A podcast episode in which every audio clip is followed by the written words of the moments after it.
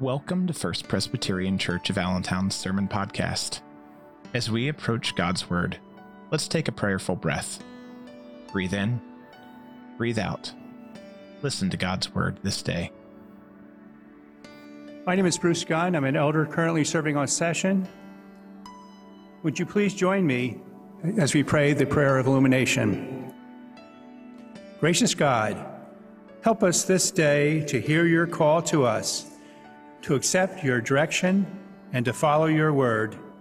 May we create a world becoming more faithfully your realm, a place acknowledging your rule, a quiet home for those who have been intimidated and exhausted, and a community in which all are valued and welcomed. Amen. We turn now to God's word this morning, reading first from the 37th Psalm, verses 27 through 31. Now let's, let us listen to God's word. Depart from evil and do good, so you shall abide forever. For the Lord loves justice, he will not forsake his faithful ones. The righteous shall be kept safe forever, but the children of the wicked shall be cut off. The righteous shall inherit the land and live in it forever. The mouths of the righteous utter wisdom, and their tongues speak justice. The law of their God is in their hearts, their steps do not slip. And our second reading is from the Gospel of John, reading from the 10th chapter, verses 11 through 18. Now, hear God's word. I am the good shepherd. The good shepherd lays down his life for the sheep. The hired hand, who is not the shepherd and does not own the sheep, sees the wolf, wolf coming and leaves the sheep and runs away. And the wolf snatches them and scatters them. The hired hand runs away because a hired hand does not care for the sheep. I am the good shepherd. I know my own, and my own know me. Just as the Father knows me, and I know the Father. And I lay down my life for the sheep. I have other sheep that do not belong to this fold. I must bring them also, and they will listen to my voice. So there will be one flock, one shepherd. For this reason, the Father loves me, because I lay down my life in order to take it up again. No one takes it from me, but I lay it, lay it down of my own accord. I have power to lay it down, and I have power to take it up again. I have received this command from my Father. This is the word of the Lord. Thanks be God. So, lead us not into temptation is part of of the prayer, is what we're talking about today. Um, but did you know that Christmas is coming? Has anybody said that to you yet? Christmas is coming. It'll be here before you know it. Oh, but it's only August. But Christmas is coming. You know, it'll be for, it'll be here before you know it. We hear that. Everybody loves Christmas, right? Well, don't you love Christmas? Well, almost everybody. Almost everybody, even like non-Christians, they celebrate Christmas. Anybody know who is a non-Christian that celebrates Christian Christmas? I do. Yeah. Cause why? Because it's great. It's fun, right? What's not to like? We're celebrating the Savior of the world coming into this world, or, or at least we like the lights in the darkness, right? Yeah, it's all good. But we're celebrating something that happened a long time ago. We know that. If you're a Christian for any length of time, happened a long time ago, this birth of Jesus in the world. But we still celebrate it nearly, well, probably globally every year because it's wonderful, right? It's God with us right? Emmanuel, God with us. And that is good news. So you might be asking yourself at this point, what does that have to do with lead us not into temptation, but deliver us from evil? What is that crazy pastor talking about? I'll get to that. You know, it's really hard on this one because the, the text is a little bit involved and a little bit difficult, even in the Greek, to do it in 15 minutes, but I'm going to try. Archimedes. Anybody ever hear of Archimedes? He's a third century BC mathematician and inventor. known for a couple of pretty famous things like Eureka, I have found it. But one of the things, other things that Archimedes says was, Give me a place to stand, and I will move the world. So he was talking about using a lever, right, and a fulcrum to move very, very heavy things. They knew that even then. But you know, two things need to be had for sure, guaranteed in a system moving that much weight the world. The system itself needs to be strong. The lever and the fulcrum needs to be strong. It can't break. And what he said, give me a place to stand. That standing place needs to also be very solid. Right? Right? You get, we get that, right? Can't have things breaking if you're going to move the world. This part of the Lord's Prayer is a tough part. Because avoiding all those things that might get us in trouble isn't always easy. The words are difficult, like I said, even in Greek. And we hear ourselves that even Jesus was tempted by Satan or the devil. Even Jesus wasn't kept out of temptation. Right? In the, that word in the Greek, temptation means a sense of testing, a sense of, a sense of proving, testing, trial. We use temptation, but, and that's what it is, but it's also testing and trial and whatever that means in our lives. And it can be positive influences like money, or power, and it can be negative ones like suffering when they happen to us. You know, if we see a sign on the road that says, don't go there, most of us won't go there, especially if we see a person falling like that on that great sign picture you put up there, Taylor. Because we're, you know, self preservation. But sometimes it's not that easy, and sometimes we don't get to choose whether or not we have trials or temptations or testings in our lives, right?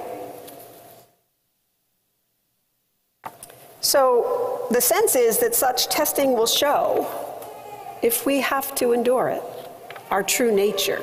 How will we respond? Will we just go there anyway, ignoring all the warnings? Will we succumb to whatever the pressure is in the world? Will we depart from goodness? That's the question. It will show us our true nature in how we respond. But we have questions. So the biggest question is Does God lead us into these things? Does God bring us? That's the, another thing the word, the word in Greek means bring us into these things. Because does God do it? Because you know what? If God does it, is it our fault? I mean, you know, come on. God does it. How can it be my fault? Well, the Bible also says in James 1 verse chapter 1 verse 13 that God doesn't tempt anyone, anyone, not ever, not ever, not at all, not ever. God doesn't do it. God doesn't do it. There it is. Then who is it that leads us into temptation? What do you think? Could it be Satan? Remember that? From, uh, what was it, Saturday Night Live? Could it be Satan? Or could it be you? Or could it be ourselves that leads us there because we don't follow the signs? What about that evil? There's a translation issue there on the video. It said, Keep us from the evil one. And then there's other translations that say, Keep us from the the evil. Is there evil in this world? Is there the evil in this world? Yeah. Is there Satan? No, Jesus said so. So it could be both. These are our questions. And what is deliverance? It means God will rescue us. God will So God doesn't cause it, it's not just the devil, and I want rescue from it. Is that where we are?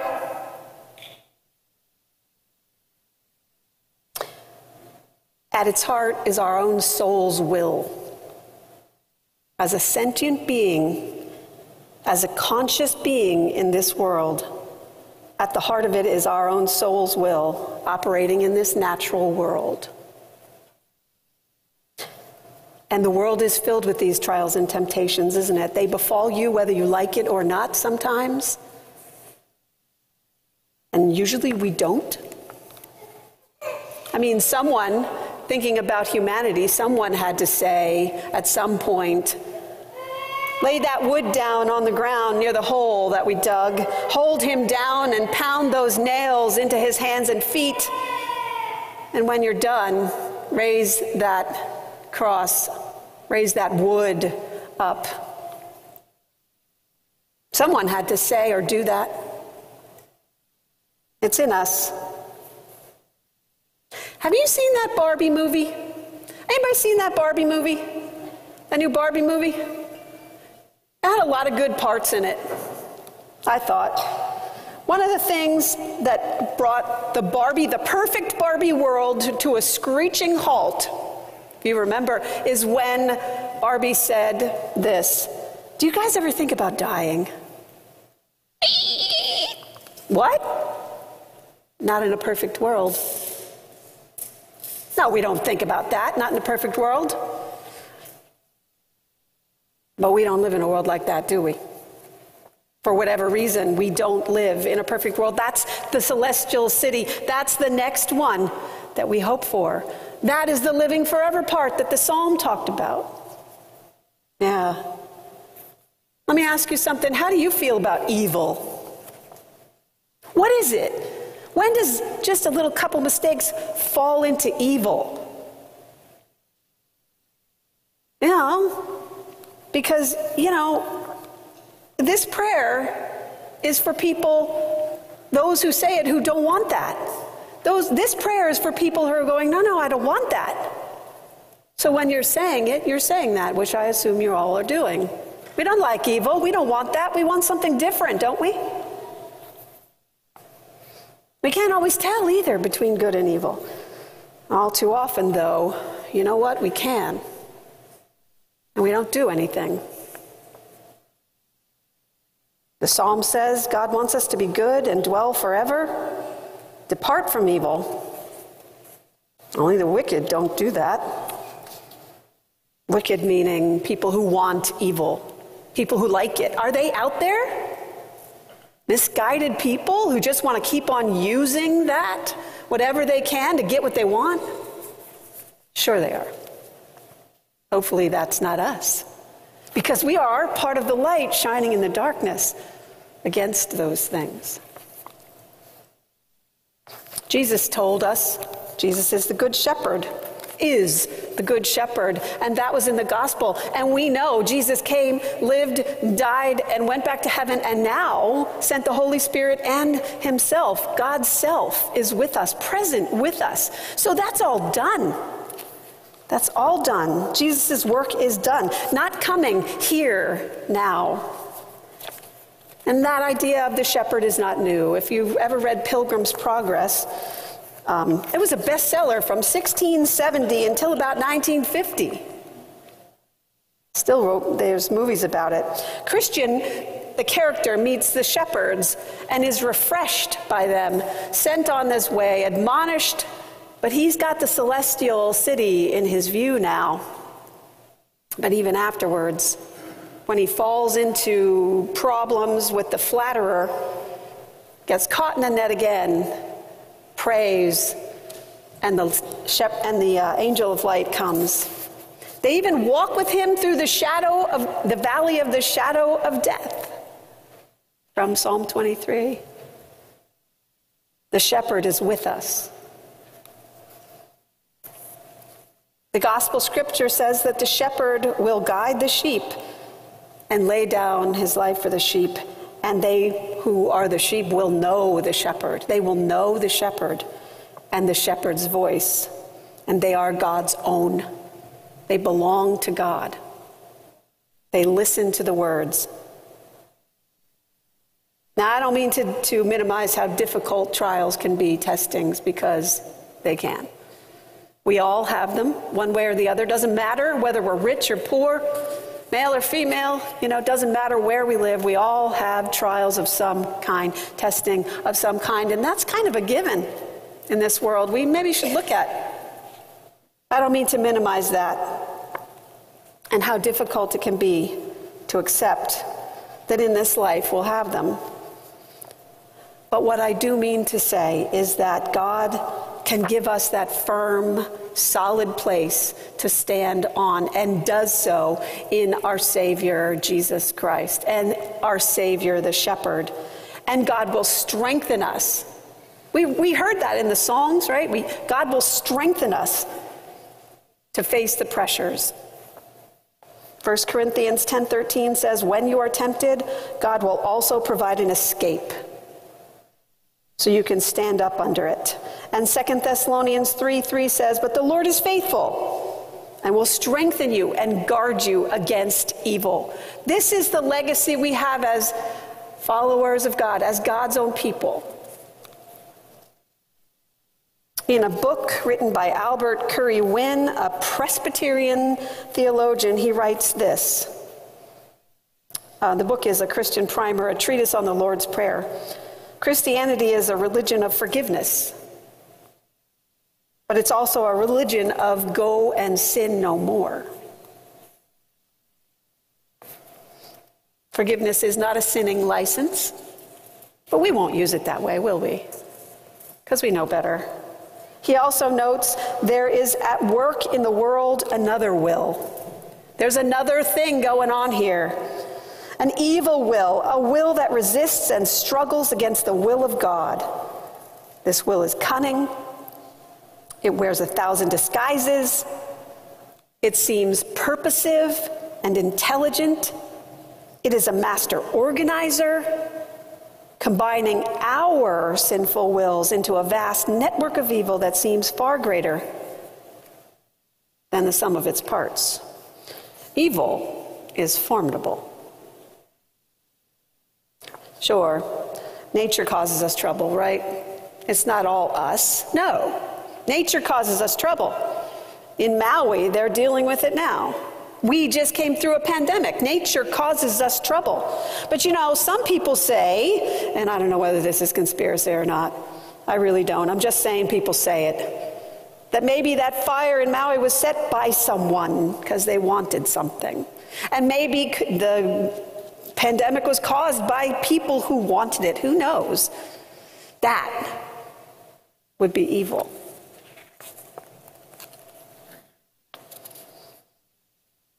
But we can make it better, or we can make it worse. Each of us, each of us can do that. We have the power to act.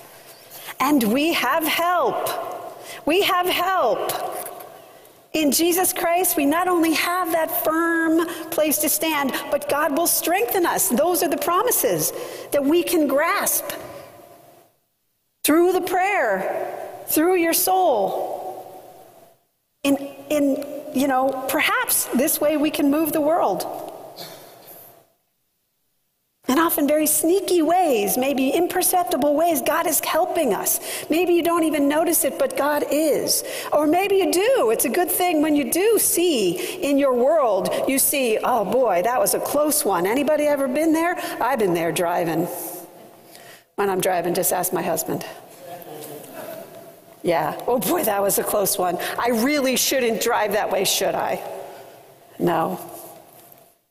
In Sacred Stories, Spiritual Tribes, a book written by Nancy Ammerman, she noticed in her research that those, those some of the people who she asked about addictive problems, the ones that reported addictive problems were ones that did not have a spiritual base. And she just suggested that perhaps it was true Perhaps it's true, and there's a lot of evidence out there in research that says having a faith, being spiritual, believing in God makes you healthier. Did you know that? It's a lot of research that says that in imperceptible, maybe ways. It makes us healthier, it makes us happier. Huh. Knowing and following God makes us healthier. Who knew? So Christmas isn't coming, but it is. Anybody getting ready yet? Christmas is already here, but it isn't. Jesus is here. God is here. The Holy Spirit is with us. Oh, and we are always becoming, being refined by God each step of our journey. One day we will move ahead to other things when it is our time. But we will already be rescued in Christ. In this prayer, there are six ideas three about God and three about us. God, the three for God are honor, kingdom, and will, God's will. And the three for us are bread, forgiveness, and deliverance. We have to remember who we are when we're encountering the world. But for those of us who are children of the living God, those who respect God and essentially wish to be good and do good, it is finished. We are living in the light of God, not without trials or testings. No, but rescued, loved, and supported, strengthened. Amen. Thank you for listening to First Presbyterian Church of Allentown's Sermon Podcast. We hope you'll join us for worship on Sunday morning. For more information about our congregation and our ministries, please contact the church office. Now go in peace.